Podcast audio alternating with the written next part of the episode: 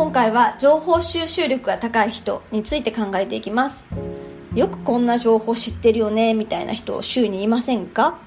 仕事で言うと新しいプロジェクトが始まるらしいみたいな社内情報だったりとか競合がこんな動きしてるらしいよみたいな情報だったりとか、まあ、そんな情報を持ってくる人ですよね。今いろんな情報しかも量も溢れている中でいかに効率よく質の高い情報を手に入れるか、まあ、そんなことがとても大事な時代で、まあ、重要な能力になってきています。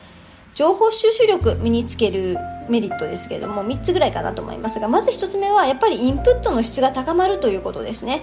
そして2つ目仕事のスピードと質が上がります。3つ目は仮説を出しやすくなる。知識の引き出しが増えるということなので、まあ、未知の問題に対しても仮説を立てやすくなる。そんなメリットがあるかなと思います。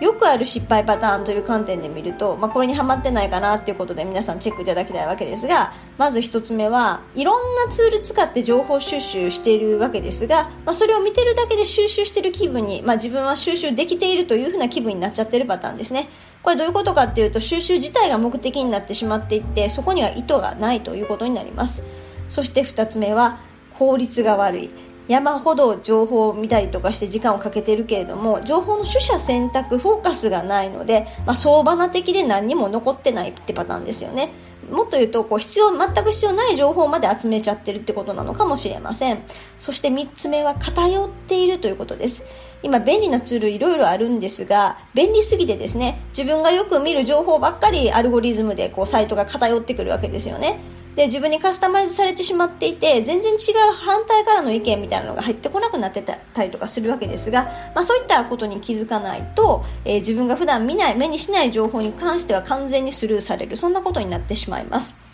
ではこの情報収集力が高い人の特徴どんな感じなのかなということでこれも3つ挙げたいと思います。まず1つ目は日頃から情報収集っていうことが習慣化されてて日常に組み込まれています。まあ、そんな人がまず1つ目ですね。そして2つ目は自分なりの情報収集の方法が確立されています。いろんなツールなどの仕組みも使って、まあ、例えば代表的なものでいくとネット上すでに出てる情報だと Google アラートみたいなのがあったりとか、まあ、あとはいろんなキュレーションサイトがあったりとかしますしあとはまあ定期的にチェックするサイト。もっと言うと最後はやっぱり人脈みたいなところなんかも含めてですね、えー、自分なりの方法が確立されているということです。3つ目の特徴は情報感度が高いですね。情報感度については過去に一度お話ししてますのでちょっと探っていただければと思いますが、まあ、そこではそもそも一体情報ってどういうものが情報という定義になるのかから始めて書いてるわけですけれどもあの書いてきお話ししてるわけですけれども、まあ、好奇心が強いみたいなところがやっぱり大きな特徴かと思います。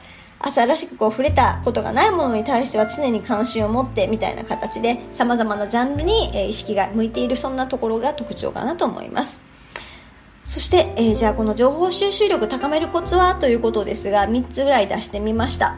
まず1つ目はそもそもですよ。そもそも自分にとって必要な情報って一体どんな情報なのかっていう全体像をまず改めて確認することが大事です。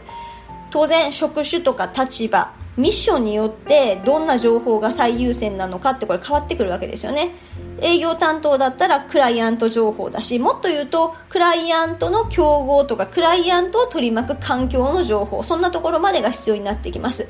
経営企画みたいなところであれば当然マクロ環境だったりとか日本だけじゃなくてグローバルな環境なんかも意識が必要なのかもしれません。マーケティングチームであれば当然顧客や市場の変化そんなところに注意を向ける必要があるということです。そして、えー、2つ目は、えー、情報同士のつながり。これつながりがあるわけですがそれを論理的に捉えていくというふうな意識を持つ。つまりなんでだろうなんでだろうっていうふうな形で自分の中で問いを立て続けていくわけですよね。例えば顧客が増えてる。じゃあ一体それはどんな背景かどんなところからの顧客が増えてるのか。でさらにじゃあなんでそれが起こってるのか。これは一体いつまで続くのか。永遠にこう情報を追い続けるみたいな形で、まあ、情報間の連携みたいなところにも強く意識を向けるということが重要かと思います。そして3つ目は事実と解釈、まあ、つまりデータと、まあ、主観とか感覚を分けて捉える癖をつける。これはあの意外とできてない人が多かったりとかしますので、まあ、そんなところからまず始めてみてはいかがかと思います。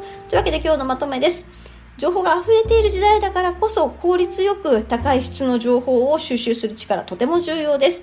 あんまり意識したことがない方が多いと思いますのでまずは自分の日常の情報収集について振り返るそんなところから始めてみましょう。今日は以上です。